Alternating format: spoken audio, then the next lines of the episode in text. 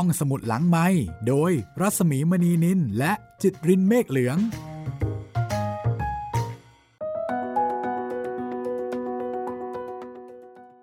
สวัสดีครับ พบกับห้องสมุดหลังไม้กับผมป๊อบจิตรินเมฆเหลืองกันอีกแล้วนะครับ วันนี้อาจจะเปิดรายการคู่กับพี่หมิวคนหนึ่งนะครับพอดีว่าได้อัดพร้อมกันพอดีนะครับ สวัสดีครับพี่หมิว สวัสดีค่ะ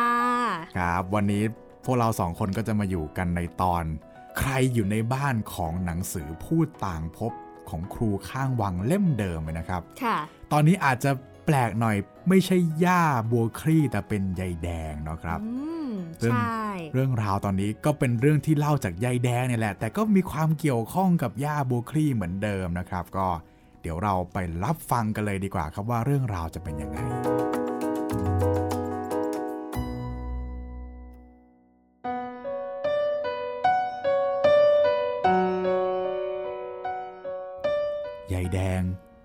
คือยายใจดีที่อยู่เยื้องบ้านย่าฝั่งตรงกันข้าม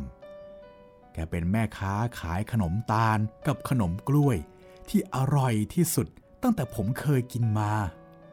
พ่อแม่แกก็ขายขนมกล้วยและขนมตาลมาก่อน แกรับมรดกทางอาหารมาจากพ่อแม่ แกจะลุกขึ้นทำขนมตั้งแต่ตีสามตีสี่แล้วเข็นรถไปขายขนมที่ตลาด เวลาผมกับพี่ๆน้องๆไปบ้านแก แกจะชอบเอาขนมมาให้กิน โดยไม่คิดสตางค์แม้แต่บาทเดียว ผมชอบไปคุยกับยายแดง เพราะยายแดงเป็นคนพูดเพราะ เพราะยายแดงเป็นคนพูดเพราะกับเด็กๆ ใจดีมีเมตตา และที่สำคัญยายแดงก็เป็นผู้หนึ่ง ที่ชอบเล่าเรื่องราวต่างๆ ให้ผมได้ฟังอยู่เสมอ ยายแดงอาจเล่าเรื่องไม่สนุกเท่าย่า เรื่องที่เล่าก็ไม่ผาดโผนโจรทยานเท่าเรื่องของย่า แต่ยายแดงก็เล่าได้น่าฟังทีเดียว เรื่องที่ยายแดงเล่ามักเป็นเรื่องราวของย่าและพ่อของผม วันหนึ่งค่ำแล้ว ผมไปนั่งดูยายแดง นั่งเตรียมกวนแป้งทำขนม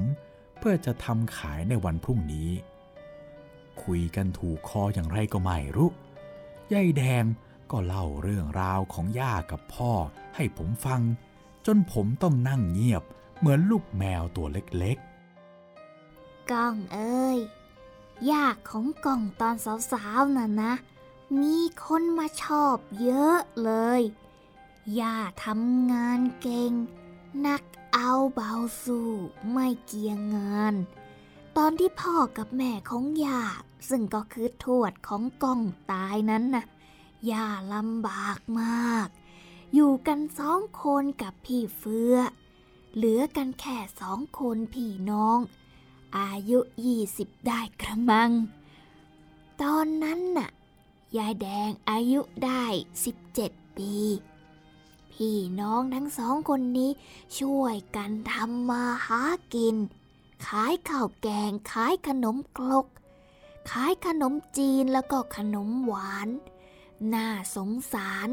ขยันกันทั้งคู่ทำงานกันเหมือนผู้ใหญ่ ตอนย่าแต่งงานกับปู่ของกล่องนั้นน่ะ อยู่กันได้ไม่นานก็เลิกลากันไปมีลูกด้วยกันคนเดียวก็คือทวน พ่อของกล่องนั่นละปู่ของกล่องชื่อทิน ขยันขันแข็งนะ เป็นช่างไม้ทำงานไม้ได้ทุกอย่าง เก่งมาก ตอนนั้นน่ะ พี่เฟื้อก็แต่งงานไปแล้ว พี่เฟื้อก็มีสามีก่อนย่าราวปีหรือกว่านั้นน่ะนะ และพี่เฟื้อก็ได้ย้ายไปอยู่บ้านสามี ที่บ้านส้มตรีด แต่ไกลไปแถวหมู่บ้านนาทอมโน่นแน่ย่าก็เลยต้องทำงานคนเดียว แต่พอย่าแต่งงานครั้งที่สองกับพี่แดง สามีใหม่ของย่าชื่อแดงเหมือนยายนี่ละย่าก็มีลูกอีกแปดคนเลยนะ ก็คืออาของกล่องทั้งหมดนั่นละกล่องรู้ไหม ตอนที่ย่าเลิกกับปูทินของกองน่ะย่าเลี้ยงทวนคนเดียว ใครๆแถวนี้ก็พากันเป็นห่วงว่า เด็กสาวคนเดียวจะเลี้ยงลูกอยู่ได้ไหม แต่ที่ไหนได้ย่าเขามีญาติมาอยู่เป็นเพื่อนด้วยเสมอ เป็นเด็กผู้หญิง ไม่รู้ว่าเป็นใคร เห็นมาช่วยย่าดูแลทวนตอนเด็กๆบ่อย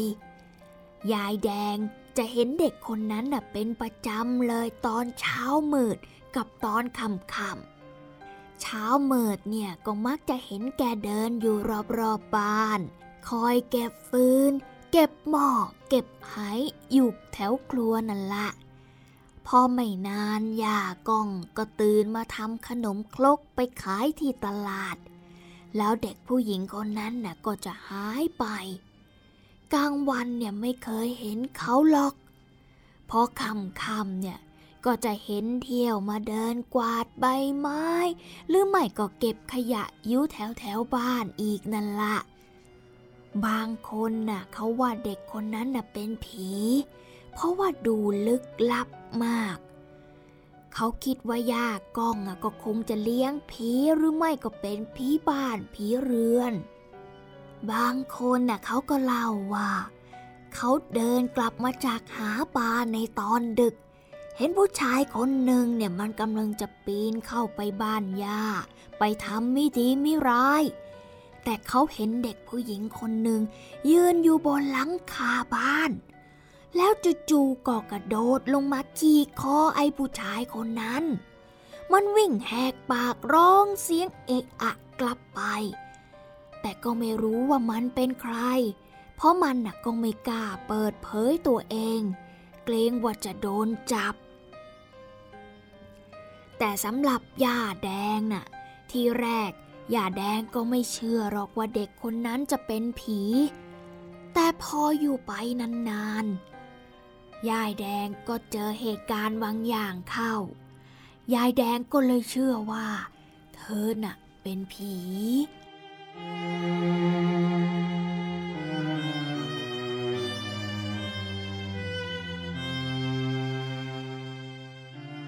ถามยายแดงว่าเกิดเหตุการณ์อะไรขึ้น ยายแดงถึงเชื่อว่าที่บ้านย่ามีผีเด็กผู้หญิงอยู่ ยายแดงก็ไล่เรื่อง ยาวทีละเหตุการณ์ให้ฟัง จนผมถึงบางอ้อว่า ก็ตอนที่ทวนมันยังเป็นเด็กนะ่ะ ตอนที่อยู่ในช่วงที่เด็กมันร้องอ้อนน่ะนะ พี่คลีก็ให้ทวนนอนในเปลที่ทำด้วยผ้าเขามา้า เอามาผูกตรงเสาบ้าน แล้วพี่คลีก็ไปทำกับข้าวในครัว ทวนเนี่ยร้องโยเยได้สักพัก ประเดี๋ยวก็กลายมาเป็นหัวเราะกิกกิกคักคักเหมือนถูกใจอะไรก็ไม่รู้ย่าแล้วก็คนแถวนั้นน่ะได้ยินเป็นประจำ ไม่เคยเห็นเด็กคนไหนเป็นอย่างนี้ บางคนกระซิบกระซาบว่า มีใครที่ไม่ใช่คนกำลังเล่นกับทวนอยู่ จนอยู่มาวันหนึ่งพี่คลี ปูผ้าให้ทวนนอนหลับอยู่ในบ้าน และพี่คลีเนี่ยก็บดแป้งขนมครกอยู่ข้างบ้าน วันนั้นน่ะนะ ยายอะจะไปขอปั่นน้ำตาลจากพี่คลีสักนิด เพราะว่าลืมซื้อมาจากตลาด พอยายเดินผ่านหน้าบ้าน มองไปในบ้าน ยายก็เห็นเด็กผู้หญิงคนนั้นน่ะนั่งพับเพียบอยู่ที่ข้างๆทวน มือข้างหนึ่งวางที่พื้น มืออีกข้างหนึ่งคอยพัดไปมา คอยไล่ยุงให้ทวน เธอจ้องมองทวนนิ่งๆแล้วก็ยิ้ม เหมือนเป็นแม่ทวนซิอย่างนั้น ยายเห็นทีแรกเนี่ย ก็นึกว่าเป็นล้านสาวหรือไม่ก็ญาติของพี่คลีแต่พอไปขอปั่นน้ำตาลจากพี่คลียายก็บอกพี่คลีว่า ดีจังเลยที่มีเด็กมาช่วยดูแลทวน เห็นนั่งพัดให้ทวนท่าทางจะรักทวนมากพี่คลี่เขาก็เงียบไปไม่พูดอะไร แล้วเขาก็ยิ้ม ยายแดงก็ไม่คิดอะไร แต่พอยายแดงกลับมาบ้าน นั่งทำขนมอยู่ดีๆ ใจมันก็แวบไปถึงตอนที่พ่อกับแม่ของยากอง ย้ายเข้ามาอยู่ในบ้านหลังนี้ วันแรกเมื่อหลายปีก่อน ยายแดงจำได้ว่ายายเคยเห็นเด็กผู้หญิงคนนี้ตอนเช้ามืด เขานั่งอยู่หน้าบ้านท่าทางหนาว ยายแดงเคยร้องทักเขาว่า มานั่งอยู่ทำไมตอนเช้ามืดอย่างนี้ เขาก็บอกว่า มาอยู่บ้านนี้ด้วย ยายแดงว่าต้องใช่คนเดียวกันแน่ๆ ถึงแม้ว่าครั้งแรกที่เห็นเนี่ย มันจะเป็นเวลาเช้ามืด มองไม่ชัดนัก แต่ยายแดงว่าต้องใช่เด็กคนนี้นะ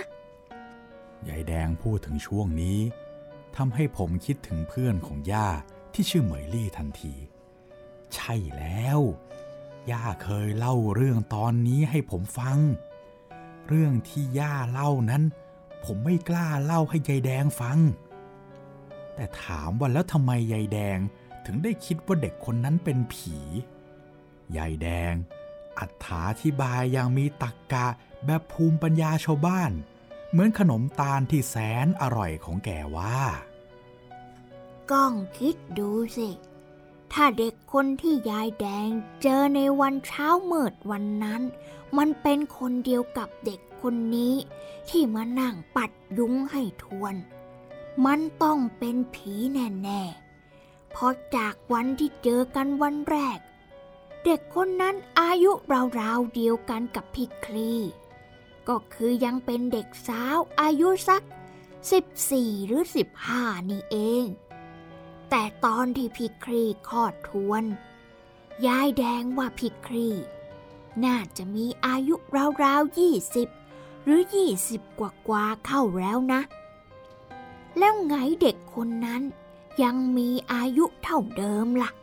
ไม่โตเป็นสาวตามพี่ครีเลย จะเป็นไปได้ยังไง ผมฟังที่ยายแดงวิเคราะห์แล้วประทับใจมาก นี่ขนาดแกเรียนมาน้อยนะเนี่ย เป็นแม่ค้าขายขนมตาลและขนมกล้วยแท้ๆ แต่แกช่างคิดวิเคราะห์อะไรได้ดีมาก ผมจึงถามต่อว่า แล้วเรื่องเป็นอย่างไรต่อไป ใจผมนี่อยากฟังยิ่งกว่าอยากกินขนมตาลเสียแล้ว แกก็เลยบอกผมต่อว่า ยายแดงนะ่ะเก็บเรื่องนี้เอาไว้ ไม่กล้าไปถามพี่คลีเขาอีก แต่อยู่มาวันหนึ่ง ตอนที่ทวนเริ่มเดินเตาะแตะได้แล้วน่ะ ตอนนั้นน่ะพี่คลีขายของได้ดี ต้องทำขนมมากขึ้น ทั้งขายขนมจีน ขนมหวาน แล้วก็ขนมครก ตื่นขายขนมครกกระตั้งแต่ตีสี่ตอนเช้า แล้วบ่ายก็มาขายขนมจีนกับขนมหวาน กว่าจะเสร็จก็เย็น ไปขายของก็กระเตงพาทวนไปนอนข้างๆด้วยทุกวัน อยู่มาวันหนึ่ง ตอนเย็นใกล้ค่ำขณะพี่ครีทำกับข้าวในครัวข้างบ้าน พี่ครีน่ะลืมปิดประตูรั้ว ทวนเดินออกไปนอกบ้าน หายไปจนพี่ครีเนี่ย ต้องออกตามหากันเกือบแย่ ชาวบ้านแถวนั้นน่ะก็ช่วยกันตามหา กลัวทวนมันจะไปเดินตกน้ำที่หน้าวัด บางคนน่ะเดินลงไปงมในน้ำให้กังวลกันไปหมด ตอนนั้นน่ะ ยายแดงไม่อยู่บ้าน ไปหาญาติที่หมู่บ้านดำนาน ยายแดงก็เลยไม่รู้เรื่องนี้พอกลับมาตอนเย็นกำลังจะเปิดประตูเข้าบ้าน ยายแดงได้ยินเสียงเด็กหัวเราะเอิกอาก ยายแดงก็เลยหันไปดู เห็นทวนกำลังเดินเตาะแตะอยู่ที่ถนน ที่สำคัญน่ะ ยายแดงน่ะเห็นเด็กผู้หญิงคนเดิมคนนั้น เป็นคนจูงมือทวนพาเข้าบ้าน เธอปิดประตูรั้วไม่ให้ทวน เดินออกมาวิ่งเล่นนอกถนนอีก แล้วเธอก็เดินหายไปที่ครัวข้างบ้าน ยายแดงมารู้อีกที ตอนที่คนเขาเสียงดังหว่าทวนอยู่ในบ้านนี่เอง แล้วพี่ครีก็วิ่งมาดูทวน ดีใจกันยกใหญ่ ว่าที่แท้ทวนไม่ได้ไปไหน แต่เดินแอบอยู่ตรงไหนในบ้านนั่นเอง พี่คลีคงดูไม่ละเอียด ก็เลยคิดว่าทวนเดินออกไป ทุกคนโล่งอกโล่งใจพากันกลับ ยายแดงก็เลยเดินไปถามพี่คลี ถึงได้รู้ว่าทวนน่ะเดินหายออกไปนอกบ้านตั้งแต่เย็น พี่คลีบอกว่า ได้หาทวนทุกซอกทุกมุมในบ้านแล้ว แต่ก็ไม่เห็นจริงๆ ยายแดงน่ะก็เลยบอกพี่คลีไปว่า ยายแดงชื่อว่าทวนเดินออกนอกบ้านไปจริงๆ เพราะยายแดงน่ะ เห็นเด็กผู้หญิงคนนั้น คนที่ยายแดงเคยเห็นมานั่งพัดให้ทวนในบ้าน เป็นคนเดินจูงมือทวนเข้าบ้าน แล้วเป็นคนปิดประตูรั้วเองพิคลีเขามีท่าทีตกใจ แต่ไม่แสดงออก พยายามเก็บท่าทางเอาไว้ ยายแดงรู้ว่าพิคลีคงรู้ว่าผู้หญิงคนนั้นคือใคร แต่ยายแดงไม่รู้ อ๋อจ้ะสงสัยเป็นหลานของแม่ เข้ามาแล้วเหรอเนี่ย ขอบใจแดงมากนะจ๊ะ พี่คลีแกล้งพูดกบเกลื่อนไปแบบนั้น ยายแดงไม่ได้พูดอะไร เดินกลับบ้านมาทำขนมต่อ แต่ยายแดงรู้แล้วว่าเด็กคนนั้นต้องเป็นใครที่ไม่ใช่คนซะแล้ว ผมถามว่ายายแดงรู้ได้อย่างไร ก็คราวที่ยายแดงเห็นตอนที่เธอจุงทวนเดินมาน่ะ ขาเธอไม่ถึงพื้นไง เธอต้องเป็นแม่ซื้อของทวนแน่ๆ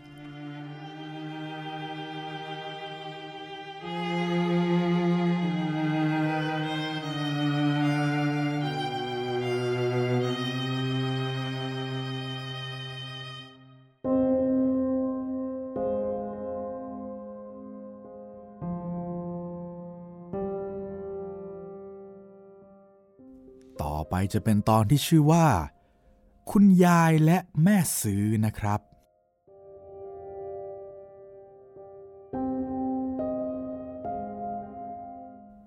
ตอนผมอยู่ชั้นประถมปลาย พ่อและน้องๆทั้ง 8 คน เก็บหอมรอมริบเงินเป็นเวลาหลายปี และคิดจะซื้อบ้านใหม่ให้ย่า เพราะบ้านเก่าแถวบ้านคูหาสวรรค์ดูจะแคบลง ลูกๆทั้งหมดของย่า ถามย่าว่าย่าอยากได้ที่ทางแถวไหน คราวแรกย่าก็บอกว่าไม่อยากได้ที่ไหน เพราะว่าเกรงใจลูกๆ แต่พ่อพ่อบอกว่าย่ามีลูกหลานมากขึ้น ถ้าไม่รีบขยายที่ทางจะอยู่ลำบากในภายหน้า ย่าจึงยอมตกลง ลูกๆของย่าเที่ยวตระเวนหาซื้อที่สำหรับสร้างบ้านให้ย่า แต่พอจะตกลงซื้อที่ไหน ก็ไม่เคยสำเร็จเลยสักครั้ง ต้องมีเหตุอันใดที่ไม่อาจซื้อได้ทุกคราว คืนหนึ่ง พ่อฝันว่าได้ไปหาซื้อดินเพื่อสร้างบ้านให้ย่า พ่อได้พบกับยายคนหนึ่ง แกเดินขายดอกบัว อยู่ที่ข้างทางตอนเช้ามืด ดอกบัวที่แกถือคือดอกบัวหลวงสีชมพูสวย มีเพียงดอกเดียว พ่อตัดสินใจซื้อด้วยความสงสาร แล้วแกก็ถามพ่อว่า อยากได้ที่ทางไว้สำหรับสร้างบ้านหรือ พ่อก็ตอบว่าใช่ แกก็บอกพ่อว่า ให้เดินตามแกไป แล้วแกก็พาพ่อเดินเลาะทุ่งนาและภูเขาไป เดินผ่านถ้ำใหญ่ที่อยู่ปลายตีนเขา แล้วอ้อมทุ่งนาไปอีกพอสมควร จนไปถึงทุ่งแห่งหนึ่ง ที่เต็มไปด้วยดอกบัวหลวง ด้านหลังของทุ่งบัวหลวง ไม่ไกลก็เป็นภูเขาลูกใหญ่ บรรยากาศดียิ่งนัก พ่อบอกว่าสวยงามเหลือเกิน อยากซื้อที่ตรงนี้ ย่าแกบอกว่าให้พ่อจุดธูปหนึ่งดอก อธิษฐาน แล้วมาปักที่ริมบึงนี้ แล้วที่จะเป็นของพ่อ พ่อบอกว่าที่เป็นบึงมีน้ำไม่อยากได้ เพราะกลัวน้ำจะท่วม แกบอกพ่อว่า สถานที่ที่ข้างหน้ามีน้ำข้างหลังเป็นเนินเขา เป็นที่ที่มีลักษณะดี เหมาะที่จะสร้างบ้าน ทุ่งบัวหลวงแห่งนี้มีความสำคัญเกินกว่านั้น รุ่งเช้าพ่อไม่ได้เล่าให้ใครฟัง เพราะคิดว่าเป็นแค่ความฝัน แต่เมื่อผ่านไปหลายวัน ยังหาซื้อที่ไม่ได้ จู่ๆย่าก็เล่าให้พ่อกับอาฟังว่า ย่าฝันว่ามีคนมาบอกขายที่ให้ย่า เป็นที่ที่ย่าเคยชอบมากๆ สมัยที่ย่ายังเป็นเด็ก พ่อถามว่าที่ไหน ย่าจึงบอกว่าที่ทุ่งบัวหลวงที่อยู่ตรงหมู่บ้านเขาแดง พ่อประหลาดใจมากที่ความฝันของพ่อมาพ้องกับความฝันของย่า พ่อเล่าให้ทุกคนฟังเรื่องความฝันของพ่อในคืนนั้น ย่าจึงบอกพ่อว่า พ่อของย่าก็เคยเจอยายคนนี้ตั้งแต่ย่ายังเด็ก แกเดินขายดอกบัวดอกเดียวเหมือนกัน ย่าและครอบครัว ได้พบแกที่บึงนั่น และที่ตรงนั้นก็คือที่ที่ย่าได้พบกับเพื่อนที่ย่ารักมากที่สุด ที่พัดพรากจากกันไปช่วงหนึ่ง พ่อไม่พูดพร่ำทำเพลง รีบพาย่าไปทุ่งบัวหลวงที่บ้านเขาแดง จุดธูปก้มลงไหว้และอธิษฐาน แล้วก็ปักธูปที่ริมทุ่ง ย่าเดินมองทุ่งบัวหลวงในอดีตที่บัดนี้แทบไม่เหลือบัวอยู่แล้ว มีอยู่บ้างก็ร่อยหรอเต็มที เห็นแต่จอกแหนขึ้นเสียส่วนใหญ่ น้ำตาของย่าก็ไหลออกมา เพราะคิดถึงความหลังที่ลูกๆย่าแทบไม่รู้ มีเพียงหลานชายอย่างผมคนเดียวเท่านั้น ที่ย่าเคยเล่าให้ฟัง เมื่อจะเดินออกจากทุ่ง พ่อหันไปเห็นป้ายเก่าๆ ปักไว้ริมทางว่า ขายราคาถูก พ่อกับย่าแปลกใจว่าขามาไม่มีใครเห็นป้ายนี้ ย่าบอกว่าคงเป็นเจ้าที่บางตาไว้ เมื่อเราขอเจ้าที่ ท่านเปิดทางให้เราจึงเห็น พ่อแปลกใจว่า แล้วยายคนนั้นคือใคร ย่าก็บอกว่าย่าเองก็ไม่รู้ หรือแกจะเป็นเจ้าที่เสียเองกระมัง พ่อรีบติดต่อไปยังเจ้าของที่ ตระกูลเราโชคดี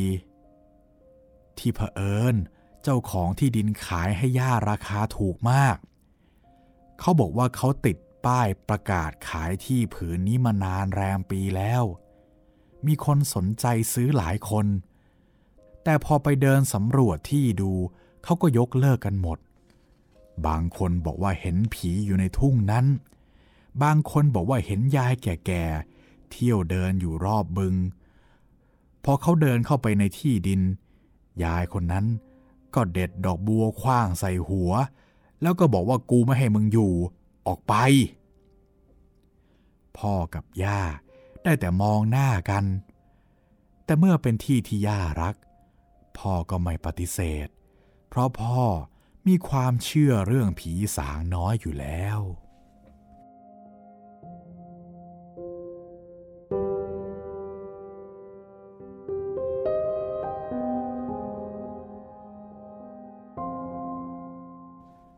ในที่สุด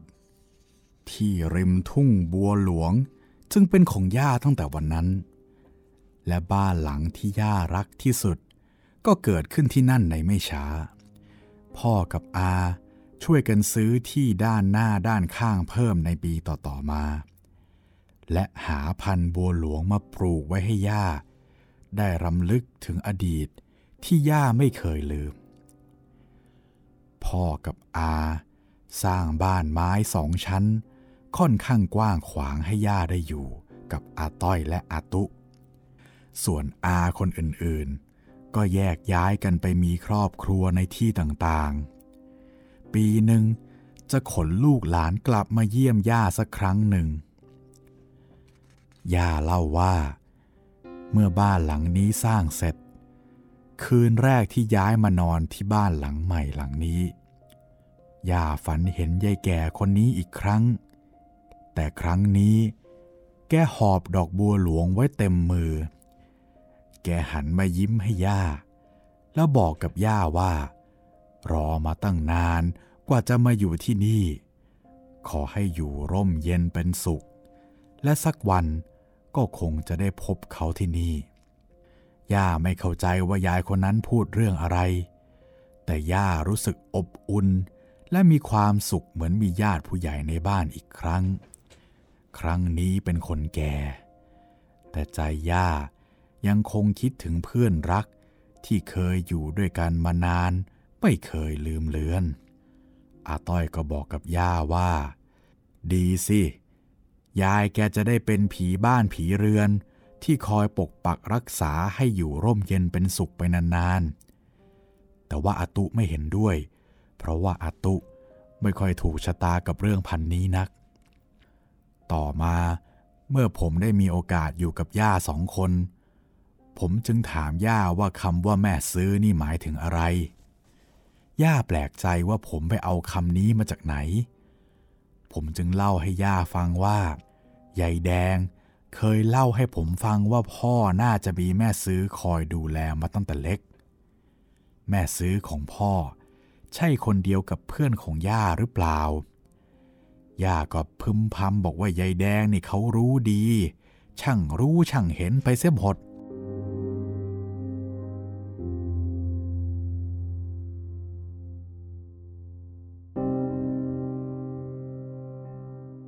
แล้วที่ยายแดงพูดนี่เป็นจริงหรือเปล่าครับ แล้วแม่ซื้อคืออะไรกันแน่ครับ ผมก็ระดมถามย่าไป ย่าก็ยังนั่งนิ่งๆ หลังจากที่ไม่ได้เล่าเรื่องสนุกๆให้ผมฟังมานาน ก่อนจะเล่าย้อนหลังเกร็ดเล็กๆ ของพ่อให้ผมฟัง ว่าเมื่อตอนที่พ่อยังเล็กๆ ย่ายังลำบากอยู่มาก ไม่มีใครคอยดูแลทวน ตอนนั้น พ่อกับแม่ของย่าก็ตายกันหมดแล้ว พี่เฟื้อก็แต่งงานออกเย่าออกเรือนไปอยู่กับสามี ย่าอยู่กับทวนสองคน แต่ย่าโชคดีที่มีเพื่อนของย่าคอยดูแลเรามาตั้งแต่ แต่ย่าโชคดีที่มีเพื่อนของย่าคอยดูแลเรามาตลอดทั้งแม่และลูก เขาคอยมาปกปักรักษาและคุ้มครองย่าอยู่เสมอ ย่าไม่ค่อยได้เห็นเพื่อนคนนี้นัก เขาไม่ค่อยแสดงตัวให้ย่าเห็น แต่ชาวบ้านหรือว่าคนข้างบ้านเช่นยายแดงนั่นแหละ ที่เห็นกันหลายคน เขาช่วยนั่งปัดยุงให้ทวนตอนหลับ จูงทวนกลับบ้านในวันที่ทวนหายไป และคอยหยอกและเล่นกับทวนให้หัวเราะคิกคิกคักคักอยู่เสมอ บางทีดึกดื่น พ่อยังนอนหัวเราะอยู่บนที่นอน เหมือนเล่นอยู่กับใคร ย่าจึงต้องบอกว่า ให้หลานนอนได้แล้ว แล้วพี่ก็ไปนอนซะบ้าง จะได้พักเหมือนกัน นั่นละ พ่อผมจึงได้เงียบเสียงลง ตอนพ่อผมเริ่มพูดได้ พ่อก็เคยบอกย่าว่าพ่อมีแม่สองคน คนหนึ่งคือย่า อีกคนหนึ่งคือแม่ที่อยู่ในครัว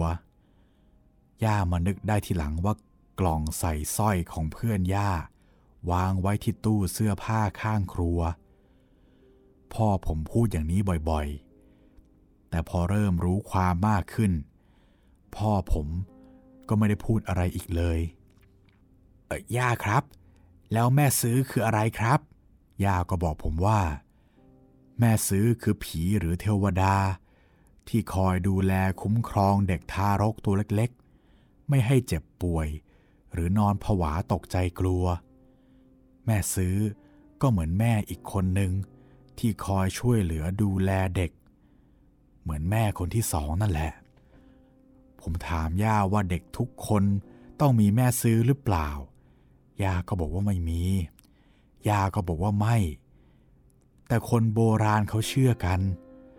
ปัจจุบันนี้ไม่ค่อยจะมีใครเชื่อกันแล้ว ยุคสมัยเปลี่ยนไป คนเลยไม่ค่อยเชื่อเรื่องแม่ซื้อ ผมเองก็ไม่เคยได้ยินเรื่องราวของแม่ซื้ออีกนับจากนั้น จนเมื่อไม่นานมานี้ ผมได้ยินเรื่องแม่ซื้อจากปากของพี่สาวที่สนิทสนมกันมาก เธอเป็นครูเป็นหัวหน้าหมวดศิลปะของโรงเรียนผม เธอเล่าให้ฟังว่า ตอนที่เธอสร้างบ้านใหม่ๆ แล้วมีลูกเล็กๆสองคน เธอได้ปลูกต้นกล้วยไว้ที่ข้างบ้านสี่ถึงห้าต้น กล้วยต้นนี้ให้ผลอยู่บ่อยครั้ง เธอพูดกับต้นกล้วยและต้นไม้ในบ้านเหมือนเป็นเพื่อนร่วมชายคา วันหนึ่ง เมื่อลูกชายคนเล็กนอนอยู่หน้าบ้าน เธอหลับตาอยู่ข้างๆลูกสาว พี่เลี้ยงลูก เดินมาจากบ้านที่หน้าปักซอยเพื่อจะมาเลี้ยงลูกให้เธอ เมื่อก้าวมาหน้าบ้าน เขาเห็นผู้หญิงคนหนึ่งห่มสบายสีเขียว นุ่งโจงกระเบนสีเขียว ผมยาวย้อยถึงสะเอวกำลังนั่งพัดให้ลูกชายคนเล็กของเธอ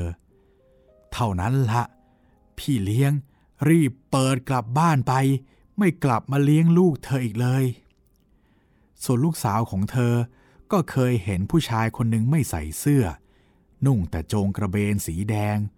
มายืนเท้าสะเอวอยู่ข้างรั้ว ลูกสาวบอกแม่หลายครั้ง เธอไม่เชื่อลูก ลูกบอกเพียงว่าลุงหน้าดุดุชอบยืนเท้าสะเอวมองดูอยู่ตลอดเวลา ถ้าถามว่าลุงจะมาทำร้ายลูกหรือครอบครัวเราไหม ลูกสาวก็บอกว่าไม่ เธอเองก็งงงที่ลูกพูดแบบนั้น เมื่อบ้านสร้างเสร็จ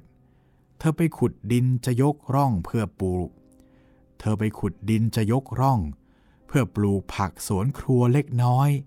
ก็ขุดไปเจอตุ๊กตาสารพระภูมิคนแก่ไม่ได้ใส่เสื้อ ยืนทำท่าเท้าสะเอว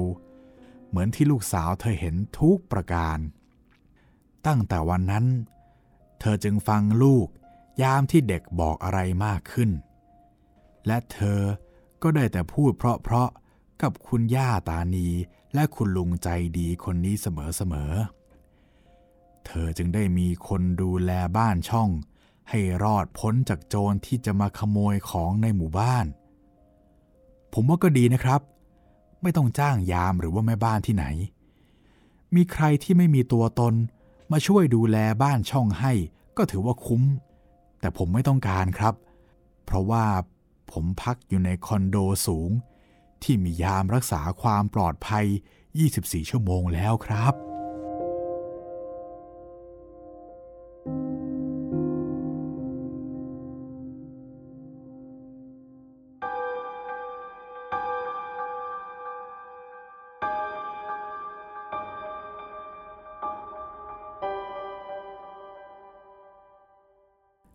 และเรื่องสุดท้ายจะเป็นเรื่องที่ชื่อว่า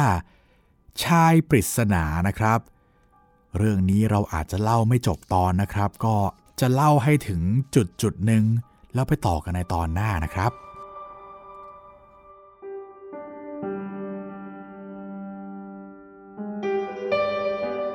ผมได้ฟังเรื่องคุณยายกับแม่ซื้อ ที่ย่าเล่าให้ฟังเป็นเรื่องท้ายๆในวัยเด็ก เมื่อเรียนอยู่ชั้นประถม แต่เมื่อขึ้นเรียนระดับมัธยม ผมเริ่มห่างหายจากการฟังนิทานของย่าไปนาน อาจเพราะโตเริ่มเป็นวัยรุ่น ความสนใจเรื่องราวที่เคยชอบในวัยเด็ก ก็เริ่มเปลี่ยนไป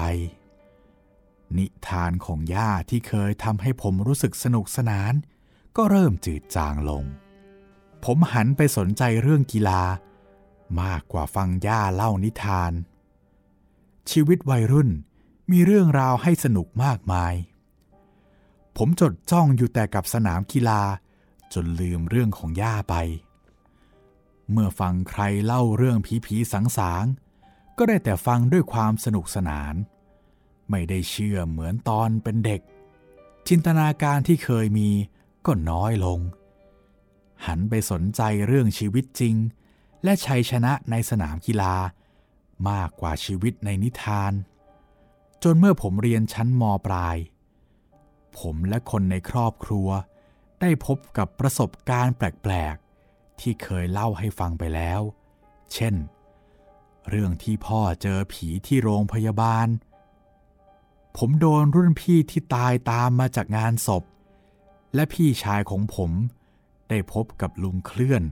จนต้องปวดเสียนเวียนกล้าว ผมได้พบกับเรื่องราวแปลก ๆ อีกครั้ง คราวนี้ผมไม่ได้พบเพียงคนเดียว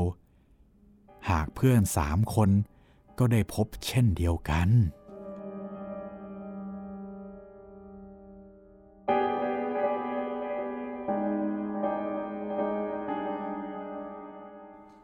เรื่องมีอยู่ว่า วันหนึ่ง เพื่อนรักของผมที่ชื่อว่าชาญ เขาเป็นนักกีฬาเช่นเดียวกับผม เขาประสบอุบัติเหตุขับรถมอเตอร์ไซค์ชนกับรถสิบล้อ อาการสาหัส กระทบกระเทือนทางสมองอย่างรุนแรง เมื่อผมทราบข่าวในตอนเย็น ผมจึงรีบไปเยี่ยมเพื่อนที่โรงพยาบาลทันที ผมไปถึงโรงพยาบาลตอนค่ำพบว่าเพื่อนๆผู้ชายสามถึงสี่คน คอยอยู่ดูแลและเฝ้าชาญมาทั้งวันแล้ว เขากำลังจะกลับบ้านไปพักผ่อน มีเพื่อนผู้หญิงมาเยี่ยมพร้อมผมอีกสองคน คือแบ๋และแต๋วขณะเยี่ยมชาญอยู่นั้น เขามีอาการหยุดหายใจ คุณหมอและพยาบาลมาปั๊มหัวใจ และพยายามช่วยชีวิตชาญอย่างเต็มที่ แต่ก็ยื้อชีวิตชาญไม่ได้ ในที่สุด เพื่อนรักของผมก็จากไป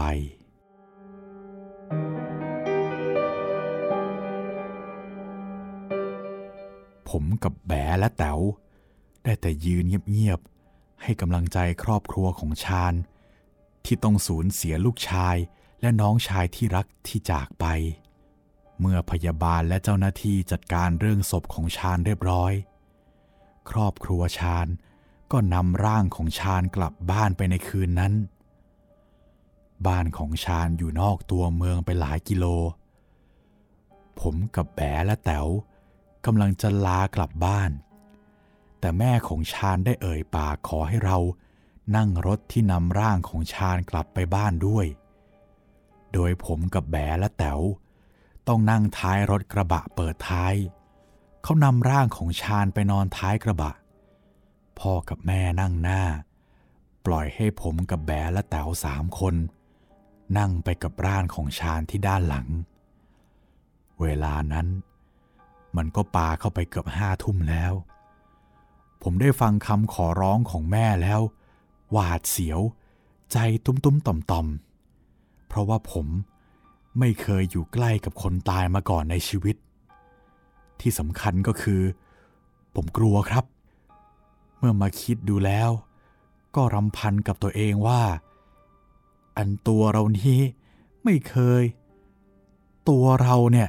ไม่ควรจะมาเฝ้าเพื่อนในคืนนี้เลยทีเดียว และไม่รีบจอรรีกลับเสียก่อน ผมหันไปกระซิบถามแบกับแต๋วว่า จะไปด้วยกันไหม ดูสองคนนั้นก็ใช่ว่าจะยืดอกรับอย่างสง่างาม สีหน้าก็ไม่ได้ต่างจากผมนัก รักเพื่อนก็รัก แต่กลัวนักก็กลัวหนา แต่ก็อย่างว่าแหละครับ วัยรุ่นเพื่อนต้องมาก่อน ถึงไหนถึงกัน เขาว่ากันแบบนั้น เราก็ต้องพยายามทำตัวให้ไม่เสียขวัญ เรายืนยันว่าจะนั่งเป็นเพื่อนชาญที่ด้านหลัง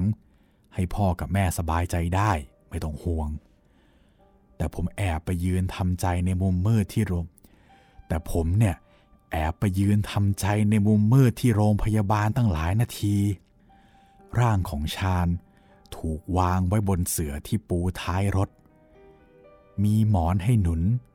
และนำผ้าห่มคลุมให้เหมือนนอนหลับนำผ้าขนหนูผืนเล็ก มาวางไว้บนหน้าผากเหมือนคนเป็นไข้เท่านั้น เราจะได้รู้สึกราวกับว่าชาญนอนอยู่เท่านั้น เราไม่ยอมใช้ผ้าคลุมหน้าชาญเด็ดขาด เพราะนั่น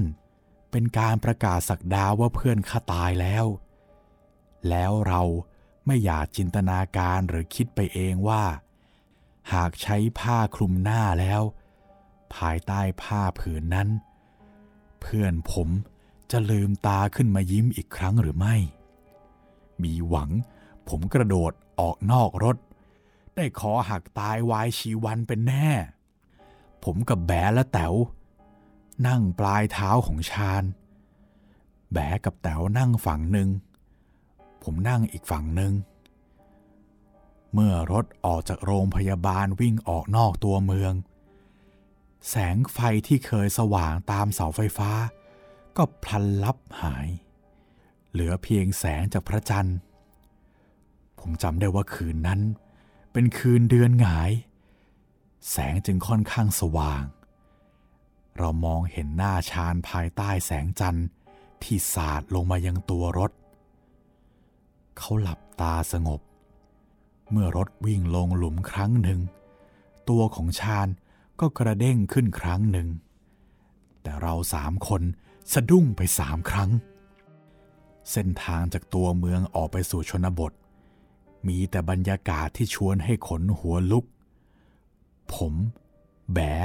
และแต๋วพยายามพูดคุยถึงเรื่องอื่น ๆ ที่ทำให้เราไม่หมกมุ่น อคุยไปได้สักครู่ ผมก็ค่อยๆ เอามือจับปลายเท้าชาญอืม เท้ายังอุ่นอยู่ ค่อยสบายใจขึ้นมาหน่อย คิดว่าชาญนอนหลับเท่านั้นเอง การกล้ายื่นมือไปสัมผัสร่างกายของเพื่อนที่ไร้ซึ่งลมหายใจในคืนนั้น เหมือนผมได้ทุบกำแพงแห่งความกลัว ให้สลายไปได้ครึ่งหนึ่ง แบกับแต๋ว ก็ได้ทลายกำแพงแห่งความกลัวเช่นกัน เรานั่งดูหน้าชาญสลับกับดูหน้ากันเอง แล้วก็แงนไปมองพระจันทร์ ไม่กล้ามองป่ารกเรือข้างทาง ที่ดูครึ้มทะมึนจนหน้าขนหัวลุก เราสามคนกำลังรู้สึกดีใจที่รถวิ่งลงจากเส้นทางหลักเข้าสู่หมู่บ้านของชาญนี่แสดงว่าใกล้ถึงบ้านชาญเต็มทีแล้ว แต่เจ้าประคุณทูลหัวเอ้ย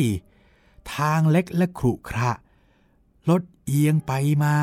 เพราะมีหลุมเล็กหลุมน้อย ร่างของชาญก็เอียงซ้ายทีขวาที จนแทบจะลุกขึ้นมานั่งเล่นเป่ายิงฉุบกับพวกเราได้ คุณเอ้ย ใจเราเนี่ยเหมือนเล่นรถไฟเหาะตีลังกาห้ารอบติดๆโดยไม่พัก เกือบชักแล้วก็ช็อกแน่ ต้องคอยประคองร่างของชาญไว้ ไม่ให้เด้งไปซ้ายหรือขวา เป็นเสี้ยวนาทีชีวิตพิชิตความกลัวที่ตื่นเต้นมาก เรายิ่งผวาหนักขึ้น เมื่อรถมาถึงหน้าวัด ไม่ใช่หน้าบ้าน พ่อแม่ชาญก็พาร่างของชาญมาวัด ในเวลาเกือบเที่ยงคืนอย่างนั้นหรอ โอ้ย พระพุทธพระธรรมพระสงฆ์ช่วยลูกด้วย แบกับแต๋วก็ได้แต่นั่งจ้องหน้าผมไม่พูดอะไร แต่สีหน้าของเธอทั้งสองคนมันฟ้องว่า ฉี่ของพวกเธอเนี่ยจะราดอยู่แล้ว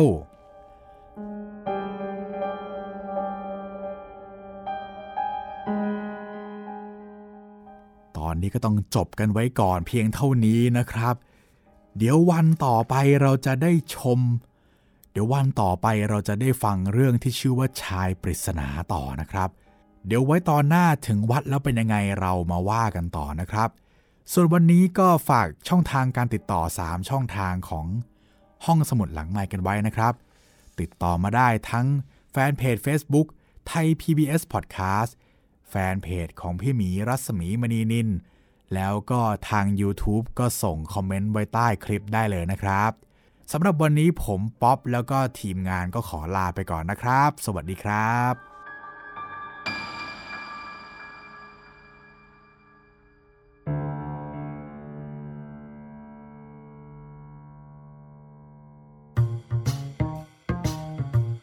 ห้องสมุดหลังไม้โดยรัสมีมณีนินและจิตรินเมฆเหลือง